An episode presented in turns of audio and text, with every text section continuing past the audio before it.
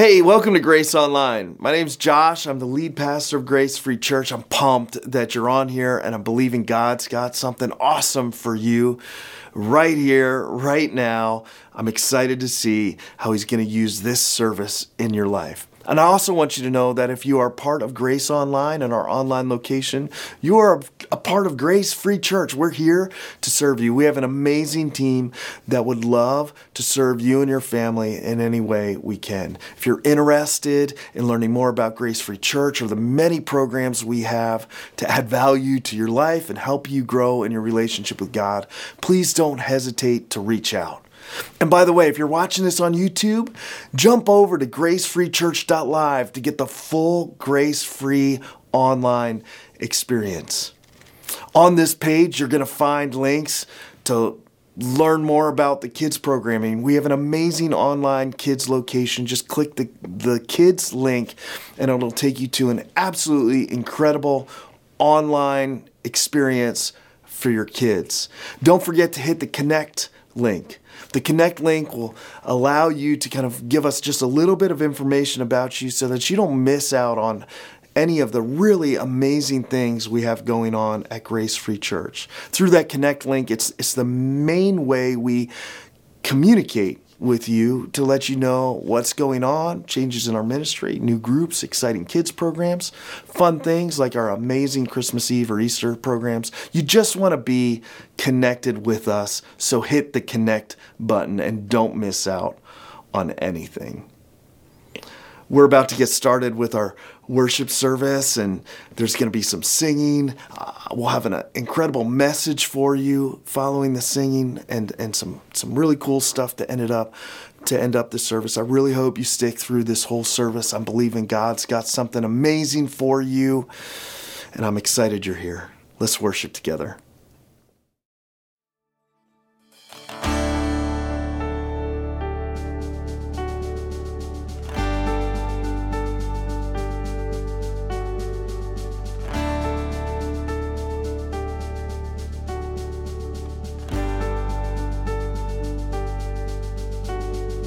Oh, just one word, you calm the storm that surrounds me. Just one word, the darkness has to retreat. Oh, just one touch, I feel the presence of heaven.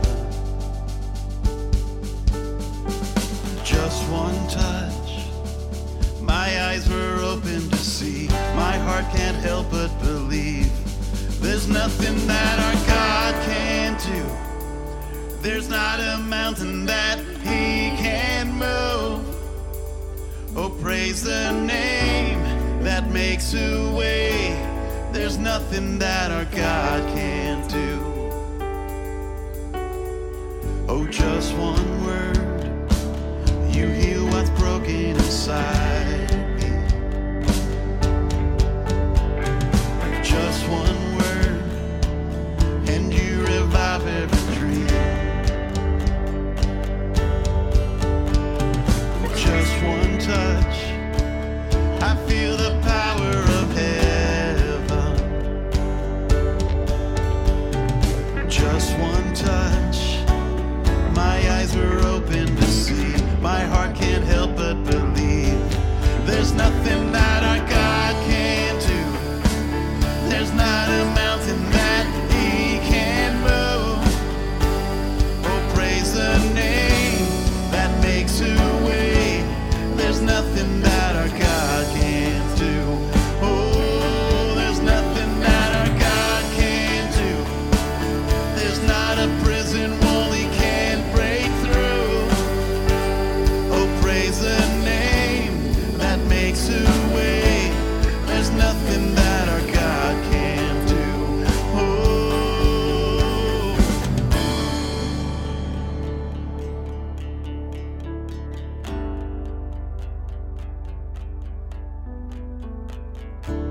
I will believe for greater things. There's no power like the power of Jesus. Let faith arise, let all agree, There's no power like the power of Jesus. I will believe for greater things. There's no power like the power of Jesus. Let faith arise. Let all agree. There's no power like the power of Jesus. I will believe for greater things. There's no power like the power of Jesus. Let faith arise. Let all agree. There's no power like his power. There's nothing that our God can't do. Hey! There's not a mountain that he can move. Oh, praise the name that makes a way. There's nothing, there's nothing that Jesus can't do. Nothing that our God can't do.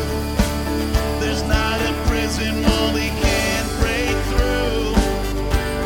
Oh, praise the name that makes a way. There's nothing that our God can't do. Oh, oh, oh,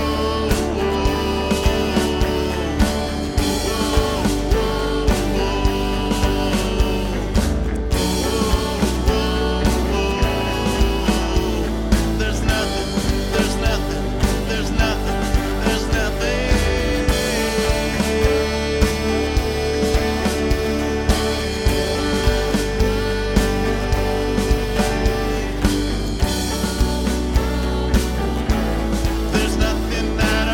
can't do.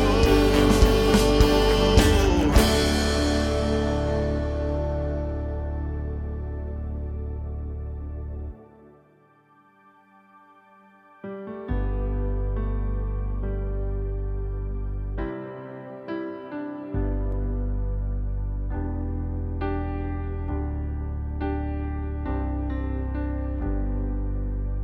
Let the king of my heart be the mountain where I run, the fountain I drink from.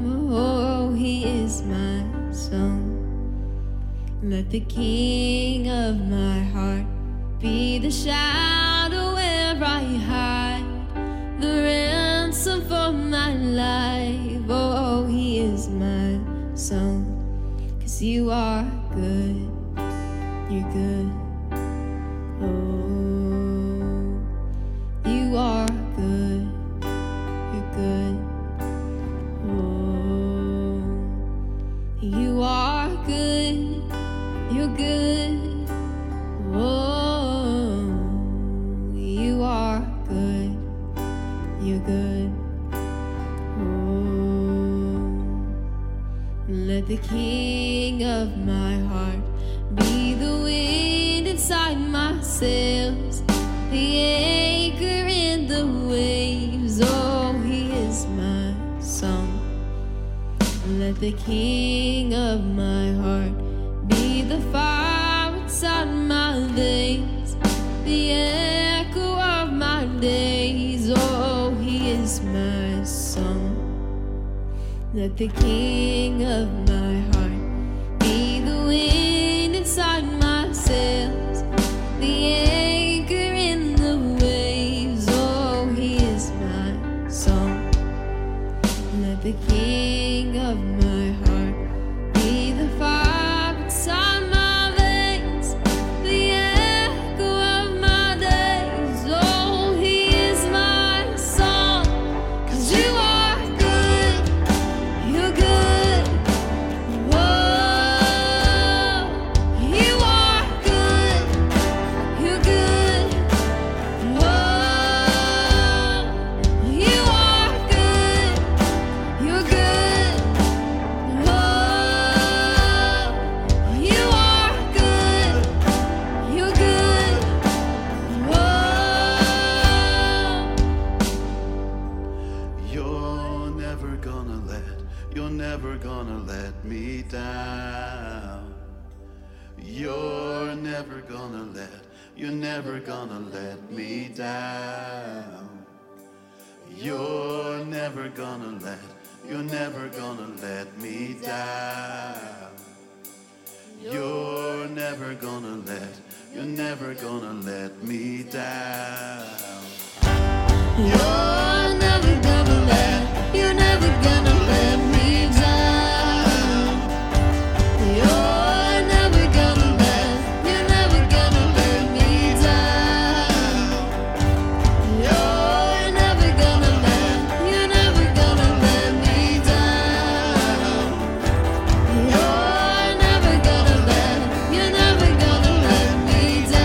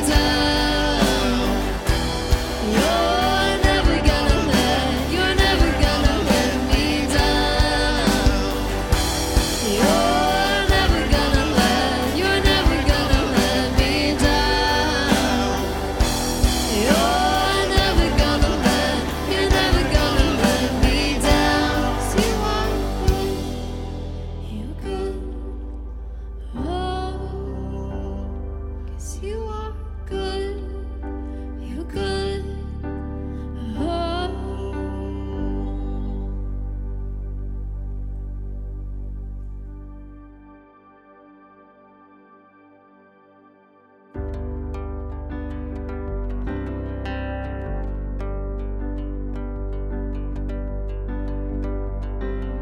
Alone in my sorrow and dead in my sin,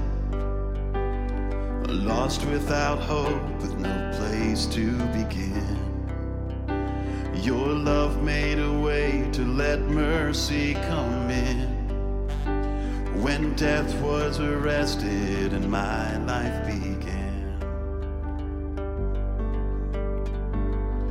ash was redeemed, only beauty remained. My orphan heart was given a name. My morning grew quiet, my feet rose to dance. When death was arrested and my life began. Oh, your grace, so free, washes over.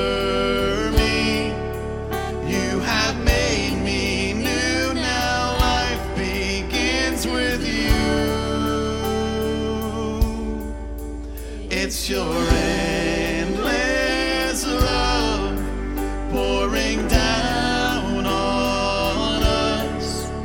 You have made us new, now life begins with you. Released from my chains, I'm a prisoner no more. My shame was a ransom you faithfully bore. Canceled my debt, and he called me his friend. When death was arrested and my life began. Oh, your grace, so free, washes over me. You have made me new, now life begins with you. Your endless love pouring down on us. You have made us new, now life begins with you.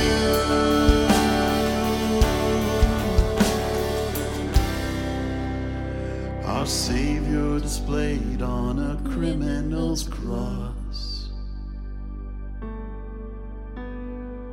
Darkness rejoiced as though heaven had lost.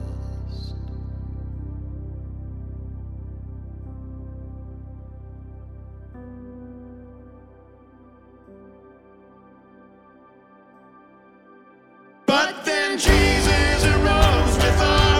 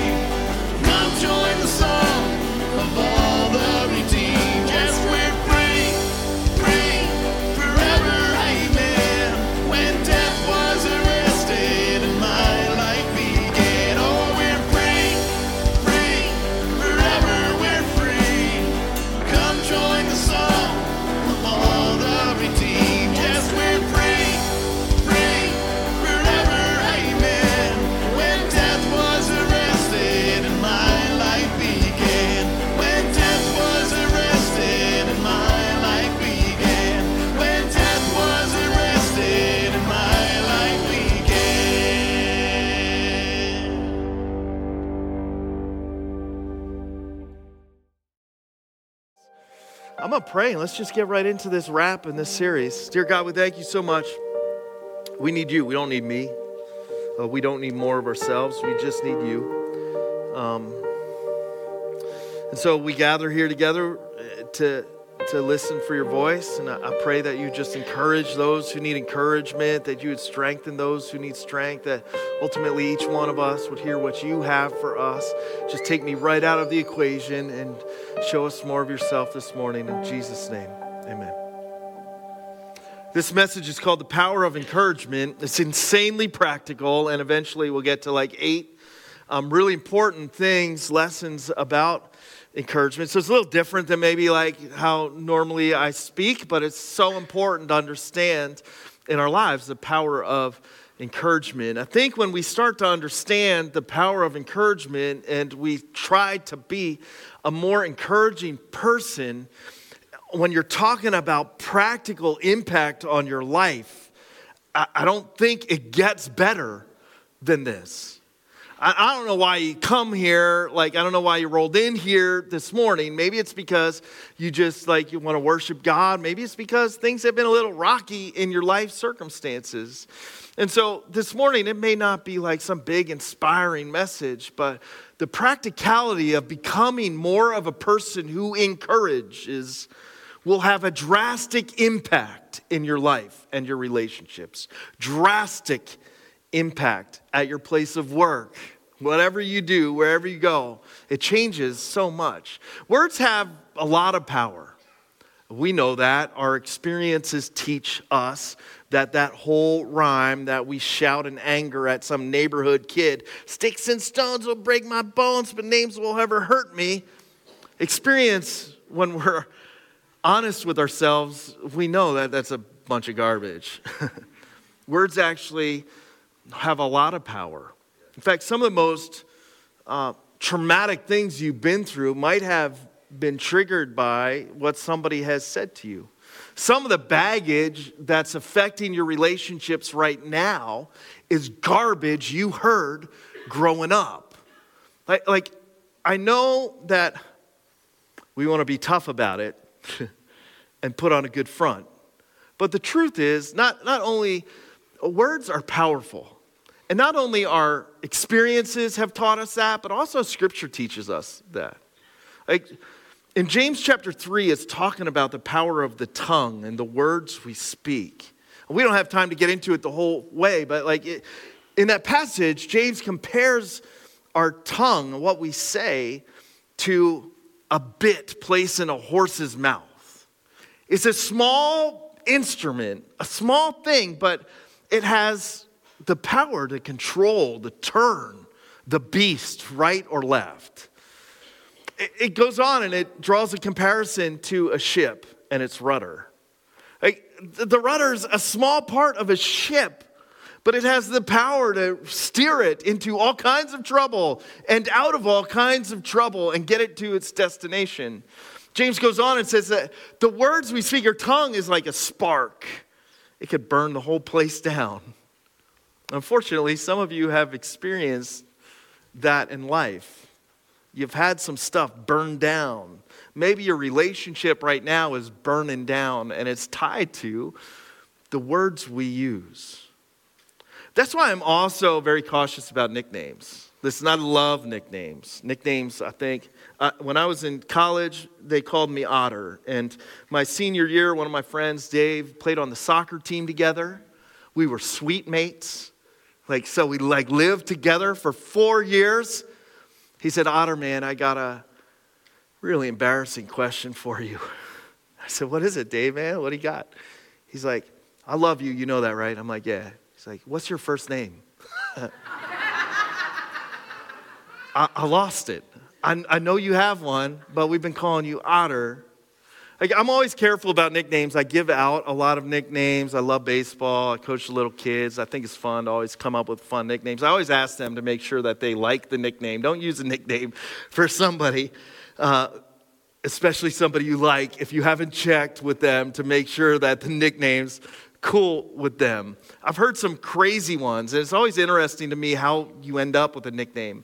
In high school, I had this uh, baseball coach, this old school baseball coach. He called me Mel because there was a famous outfielder named Mel. And then all of a sudden, that changed to Marlene, Marlene, Melvin. Next thing you know, I'm like, how, why are people calling me like Melvin? I, I saw this on the internet. There was this woman whose maiden name was Fuzzy. And... Fussy, sorry, with like two S's. And uh, she married a guy with the last name Armand. And her nickname became Fuzzy Armpit. And what's crazy about it is, even after they divorced, the nickname stuck. How about that? You you probably don't like the dude very much. You just train wreck relationship. You go your separate ways, but all your friends still call you Fuzzy Armpit. Nicknames can be kind of crazy. They sometimes can define who we are or say something about what we're like. There's this one really interesting nickname in the Bible that God uses consistently in Scripture in reference to this one character. The nickname is Barnabas, and the guy's real name was Joseph. He was a Levite. That means that he was somebody really important in the community. Everybody looked up to him. He was a man of position and power and probably wealth too. This, we get introduced to him in Acts chapter four and verse thirty-six. And I'll just read that brief introduction since we'll be spending some time talking about this dude this morning. It says, Joseph, a Levite from Cyprus, that's like by the Mediterranean Sea. Um, so he probably ate really awesome food. Man, I'm hungry. Still with me? It's going to be hangry soon. Um, who the apostles called Barnabas. And just so you don't miss the point, like God was like, I don't want any further research needed.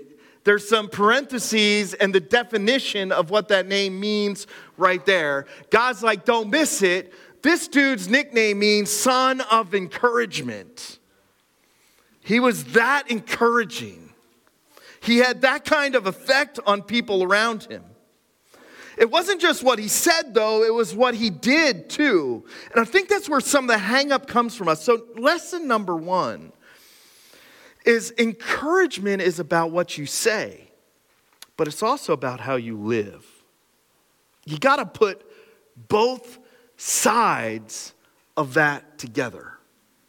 You see, it goes on and it says, he sold a field he owned and brought the money and put it at the apostles' feet.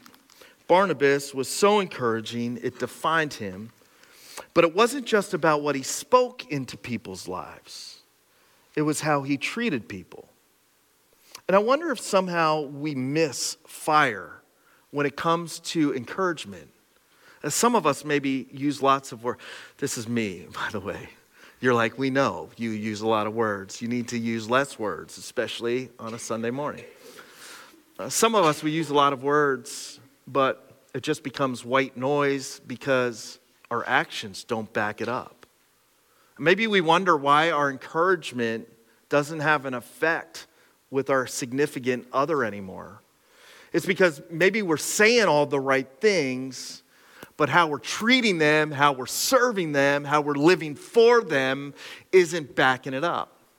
On the other hand, some of us are very good with doing stuff and very bad with communicating. So we do all the right stuff and we can serve people, and that's great and good, but we never put words to the encouragement, and we wonder why they're not picking up what we're laying down, why it's not connecting or having the impact. You see, the first thing I want us to understand as we kind of like dive in and look at what being an encouraging person and using encouraging words means and does to us is that it's not just about what you say. It's also about what you do. And if you're really good at doing stuff, it's time to add words. And if you're really good at saying stuff, it's time to add the actions to back it up.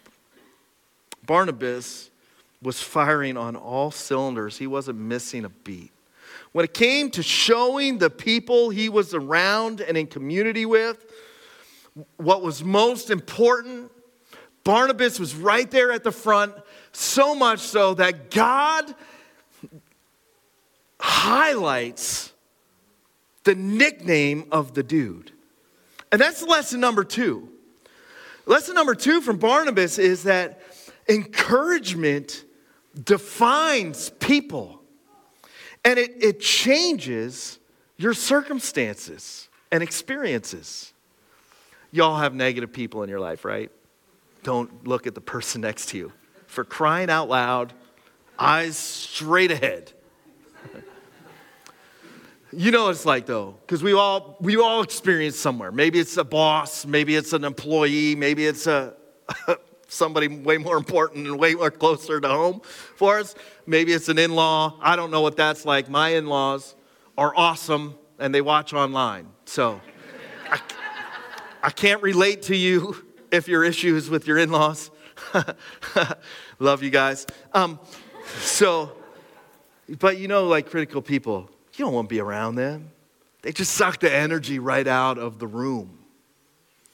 But on the other hand, somebody who's encouraging, that's the person we keep finding ourselves going to for advice, looking to for inspiration. That's the person that we leave that time spent with them going, I don't know what the deal is, but every time I hang out with that dude or that girl, I feel better about life. You see, encouragement, it defines you, it defines people, and it changes the experience in the room. Barnabas, for the early church, was a game changer. His encouraging attitude, it didn't just affect his family and the people he loved most. It was so good, it affected people who were watching from afar. They saw the words he, they heard the words he would say. They knew the nickname, and then they watched it in action, and it defined who he was and other people. And it just has this effect. Encouragement builds up when the negativity just tears it all down. I'm sure that Barnabas' example for the early church, it built up inspiration, it built up belief, it built up trust, it built up the following, it built up the attitude, all heading in the right direction because encouraging words and attitudes and action, they always build. If you're looking to build a healthy relationship, if you're looking to restart and get this thing going in the right direction. If you want to build a business, whatever you are looking to build, encouragement is a great place to start. But I want to jump into Acts chapter eleven, because in the end of Acts chapter eleven, we really see some stuff from this guy that that I've learned so much about encouragement. And, and I just want to be transparent. There are times in my life I can be really encouraging, and then there's times in my life I can be really critical. Probably one of those times is going to happen at one o'clock today. So I'm going to try to stay encouraging, go Birds. But I'm worried too.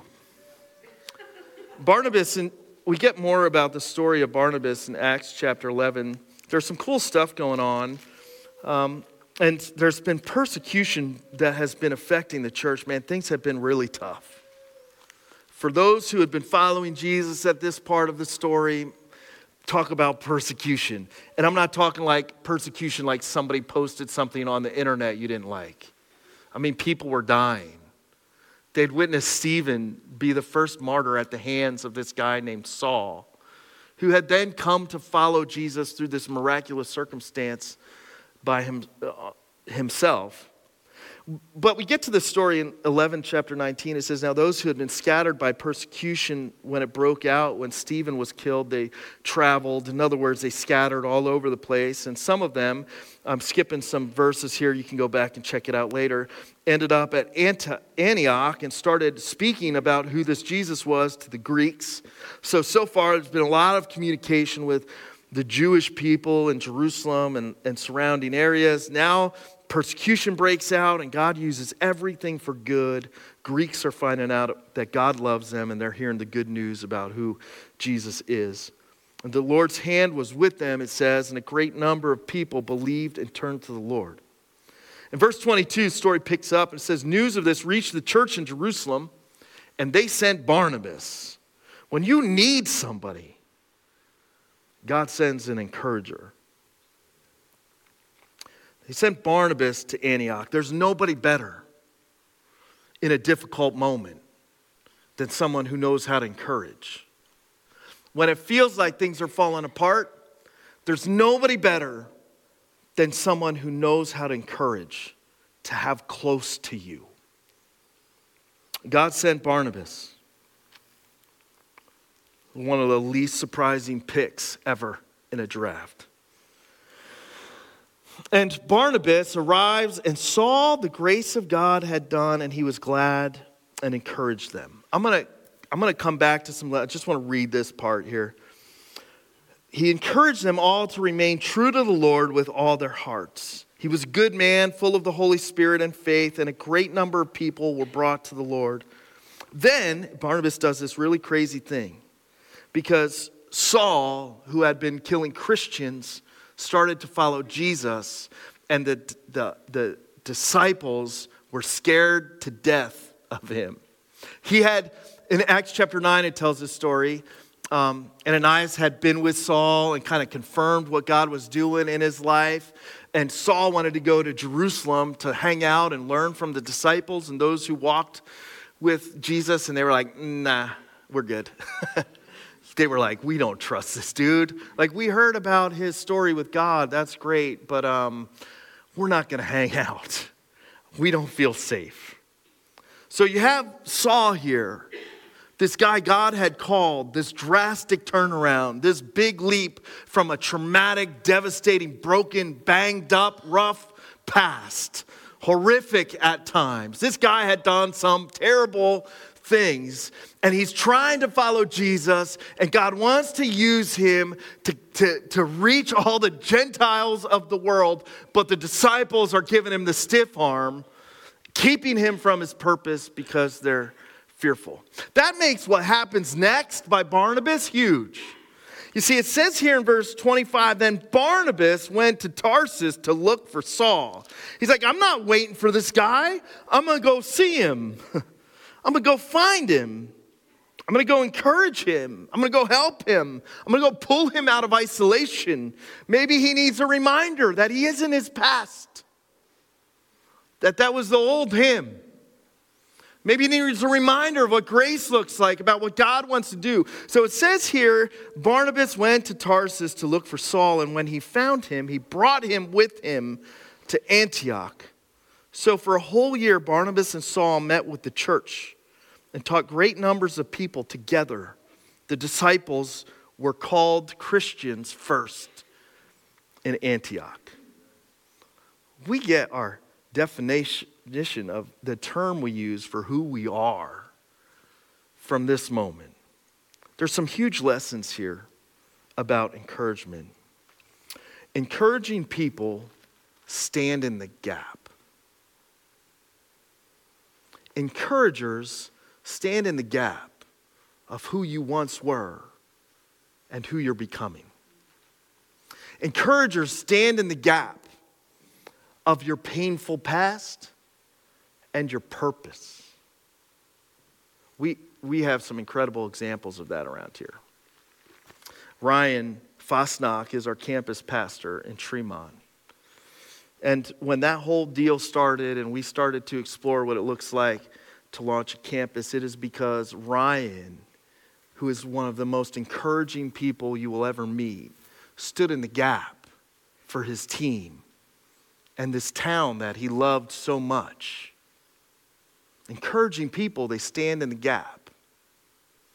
Rick is our congregational care pastor. He's got the gift of encouragement, man. It just, he can't even help himself. It just bleeds out of him. It's what God has done and gifted him with. And he stands in the gap for people that are hurting in our community, for people that need prayer. He stands in the gap. You see, people who are encouragers, they stand in the gap of what once was and what will be. They stand in the gap of who you were and who God's making you to be. Encouragers stand in the gap of your past and your purpose. We all need more encouragers in our life if we are going to become who God wants us to become.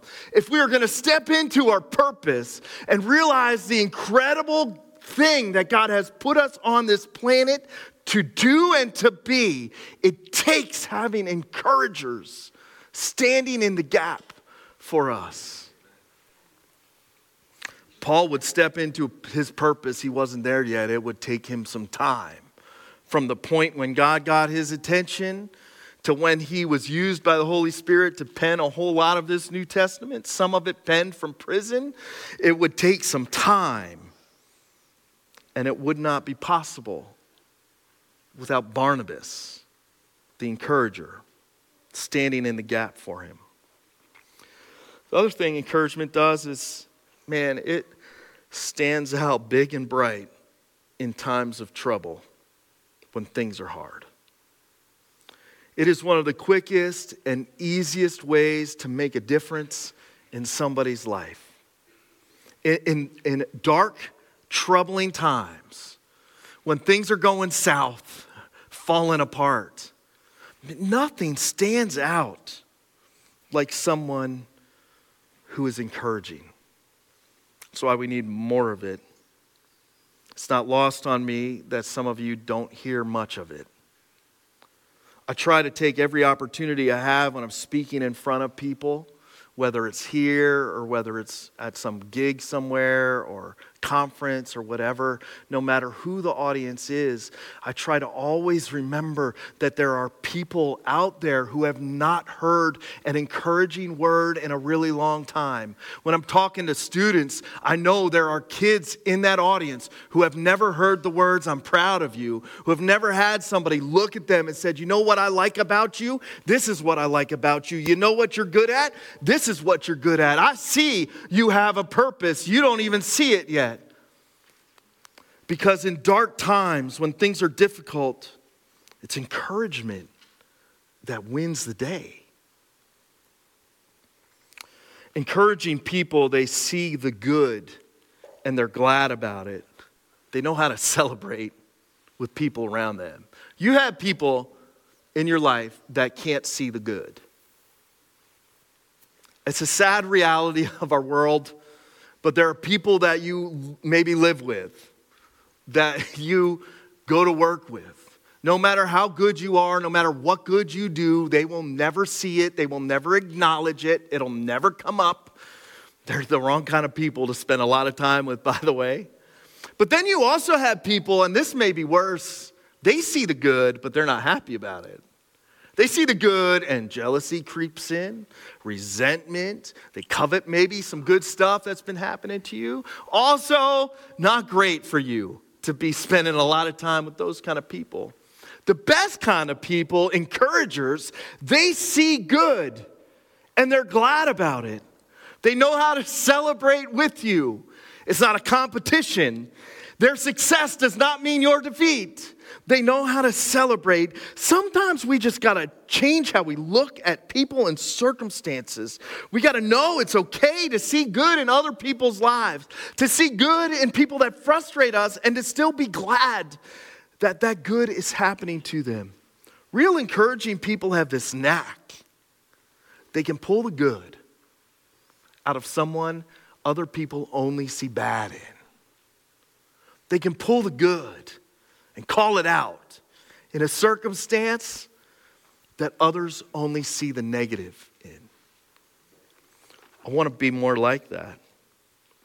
Encouraging people, they motivate hearts. He was glad and he encouraged them all to remain true to the Lord with their hearts. Here's another little. So, critical people can change behavior, but that change is not genuine. It never lasts. And what is left after the change is gone is resentment. See, critical people, they maybe even want what's right or good. They want to see change. They want to see somebody be better. They just think that to get that change, if they pull, apply enough pressure to the outward things that you're doing, you'll, you'll change them. So they criticize all the different things, like you're not doing this right and you're not doing that right and put the toilet seat down when you're done and, you know, like you, that, that food was to whatever. You know, it's just like bam, bam, bam, bam, bam. And what they're trying to do, they may not acknowledge it. They're trying to make change. They just think that garbage change is good change.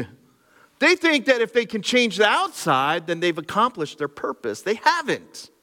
You can change somebody from the outside, but if you never change their heart, the change will never last.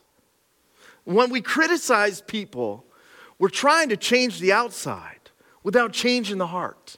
And all that we're really creating is resentment. It builds up. Now, we're all capable of creating resentment in relationships.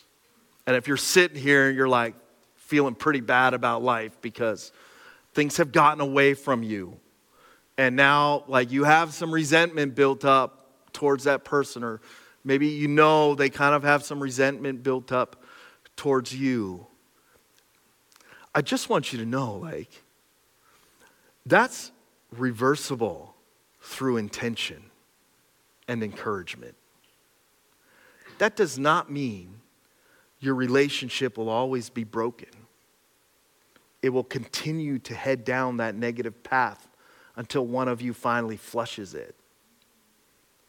With intention and encouragement, you can replace resentment with real heart change. So that's what encouragement does. It doesn't change from the outside in, it changes from the inside out. That's why Barnabas knew the real issue is what you're doing with your hearts. Let me encourage you to stay close to the Lord with your hearts. Heart change leads to real change, leads to lasting change, good change. You sick of hearing about encouragement yet? Because I'm not done. Encouragement motivates the hearts. And here's the last thing. Encouragement, being an encouraging person, brings the best out of others. It promotes greatness. It helps them step into their purpose. We don't have time to get into the whole story this morning, but you can read about Barnabas and his relationship with Paul, and kind of my favorite place is in Acts chapter thirteen. We don't have time to flip there, but let me just real quickly break it down. Like Paul and Barnabas spend all this year time together where Barnabas is mentoring Paul. He's teaching Paul how to follow Jesus. He's encouraging him. He's helping him leave his past behind and step into his future. He's helping him embrace his purpose, which would be to God's voice to the Gentiles. You're here because God used this relationship to bring the good news of a God who loves you and sent his son for you to us. That whole time, Barnabas is mentoring and doing ministry with Paul and probably taking the lead in a lot of it. But in Acts chapter thirteen, something really cool happens. Paul kind of rises to the top and Barnabas takes the back seat to help Paul step into his purpose. They're both called to deal with this circumstance. I don't have time to get into it. You can read it in Acts chapter thirteen. It was kind of this, this crazy circumstance. God sent Barnabas and Paul, and in that moment and dealing in that circumstance, Paul rises up and takes the lead, and Barnabas settles in behind the scenes, releasing Paul to do all that God had accomplished him to do. How incredible is that? When you are an encourager, you are bringing out the best in the people around you. When you choose to set your criticism aside and embrace encouraging words, you are helping them be great and all that God has called them to be. You're helping them embrace and step into and live in their purpose. I want to be that kind of person. I want to surround myself with those kind of people. I want our church to be known as an encouraging church, an encouraging voice in a community that could use a little more encouragement and a little more help stepping into what God has for them. I got two things to land you with. If you're not a follower of Jesus, if you're not sure what you believe, you know you belong here even if you don't believe, and we care about you. And this is a great and safe place for you to explore faith and figure out if this Jesus is for real. You can check out here for this one. Because those of you who follow Jesus, this isn't just a suggestion or a good idea because there's eight things that are awesome about being an encourager. This is a command. In First Thessalonians five and verse eleven, it says, "Therefore encourage one another and build each other up, just as in fact you are doing." If you love Jesus, it's not optional. You don't have a choice. It says, I put you in this place, in these relationships, in this space for a reason. And I am telling you and calling you to be an encouragement to those around you. No, so simple. Two sides to the coin. The words we use and the actions we take. No excuses. A command. Be an encouragement to the people around you. Now, real quick. Maybe you're thinking that would be nice. I could really use some encouragement or encouraging person. You haven't experienced that in any relationships. Your parents didn't give it to you. People didn't. You just haven't experienced it a lot. I want you to know that we, you may not have experienced it here, but it was our desire for this to be a place that encourages you, that encourages your friends. But even when the people around you fail, you need to know that ultimately God is an encourager. And his relationship with you will be an encouragement to you. See, it says this in Romans fifteen five. May the God who gives endurance and encouragement give you the same attitude and mind towards one another that Christ Jesus has. Can I just say that's my prayer?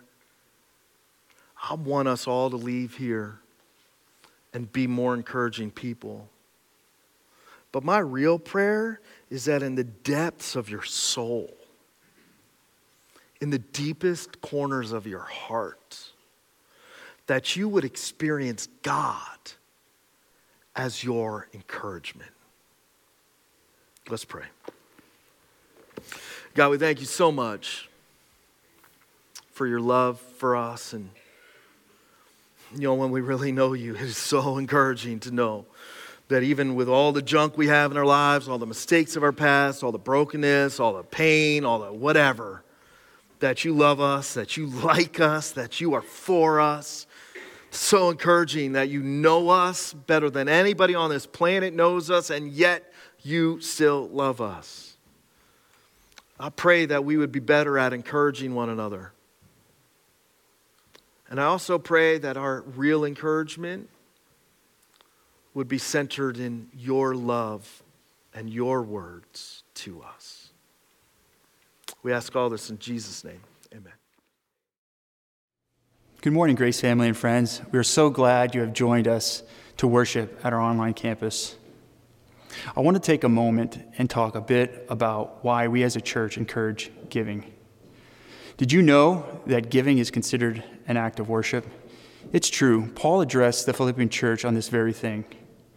In Ephesians four eighteen through nineteen, Paul states, I have received full payment and have more than enough. I am amply supplied now that I have received from Epaphroditus the gifts you sent. They are a fragrant offering, an acceptable sacrifice, pleasing to God. Paul, of course, is referring to their offerings here. Paul continues, and my God will meet all your needs according to the riches of his glory in Christ Jesus. Paul used these gifts to further the mission of spreading the good news of Jesus Christ. And just like Paul, our mission at Grace Free Church is to share this good news throughout Schuylkill County. We want you to be a part of this mission as well. By partnering with us, we can reach the people of Schuylkill County. In fact, we can't do it without you. You may be thinking, how, how do I partner with Grace Free Church? Well, one way is through giving. We made this partnership process very simple. In fact, we have several methods to assist you in joining this mission. You can mail your gift to the church. You can text your gift to five seven zero, five two eight, two zero six zero, or you can give online by clicking the Give Online button on this page. The Give Online button also has a recurring giving option, which is a great way to schedule your gift giving. We appreciate you and are excited to see what God has in store for this church.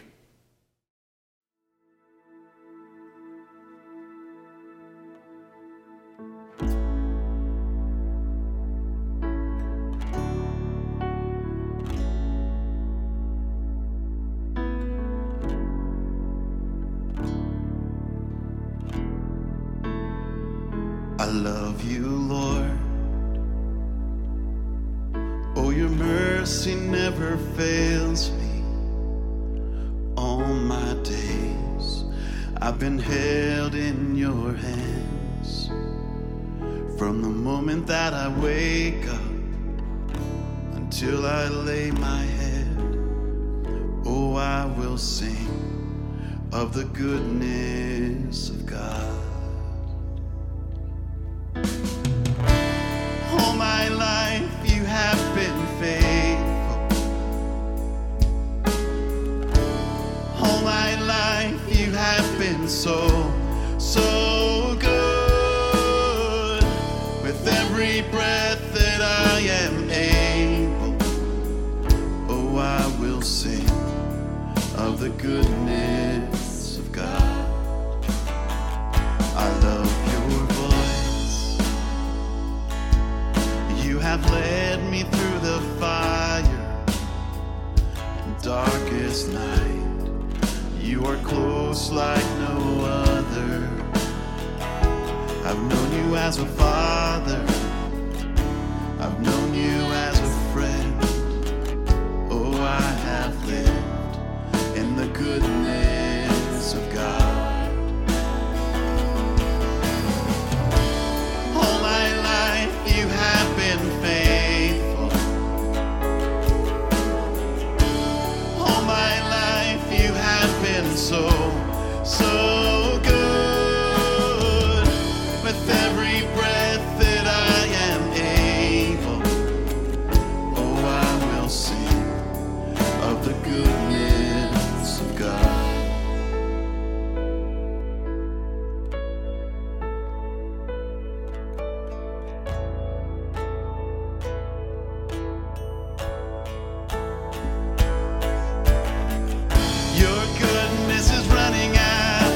It's running after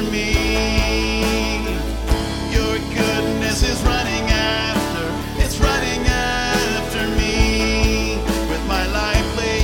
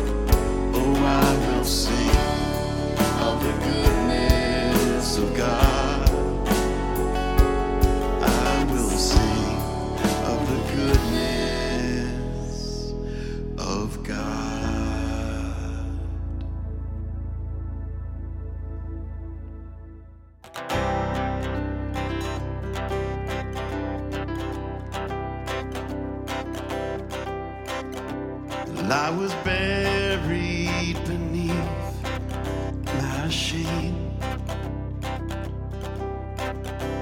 Who could carry that kind of weight? It was my tomb till I met you. I was breathing, but not alive. All my failures I tried to hide. It was my tomb till I met you. Well, you called my name, and I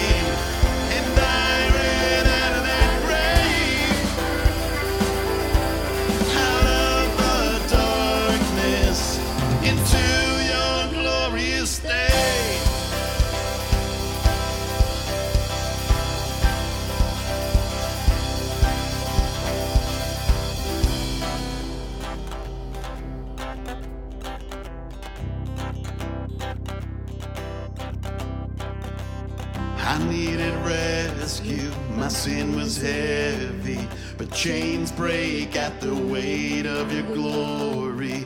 I needed shelter, I was an orphan. Now you called me a citizen of heaven. When I